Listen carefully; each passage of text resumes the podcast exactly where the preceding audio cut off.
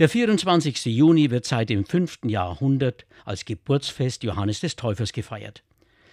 Früher war dies bei den Germanen, Kelten und Slawen der Tag der Sommersonnenwende. Es war eines der größten Feste im Jahreslauf.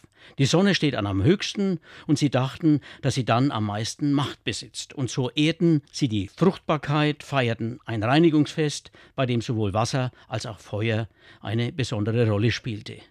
Auch heute finden mancherorts Johannis- oder Sonnwendfeuer statt. Sie sollen Christen an Johannes den Täufer erinnern, denn auf ihn deuten auch die Namen der Johannisbeere, des Johanniskrautes oder des Johannisbrotes hin. Johannes hat die Menschen seiner Zeit wachgerüttelt und zur Umkehr zu Gott aufgerufen. Kehrt um und ändert euer Leben. Diese Worte waren damals nicht sehr beliebt und sind es auch heute ebenso wenig.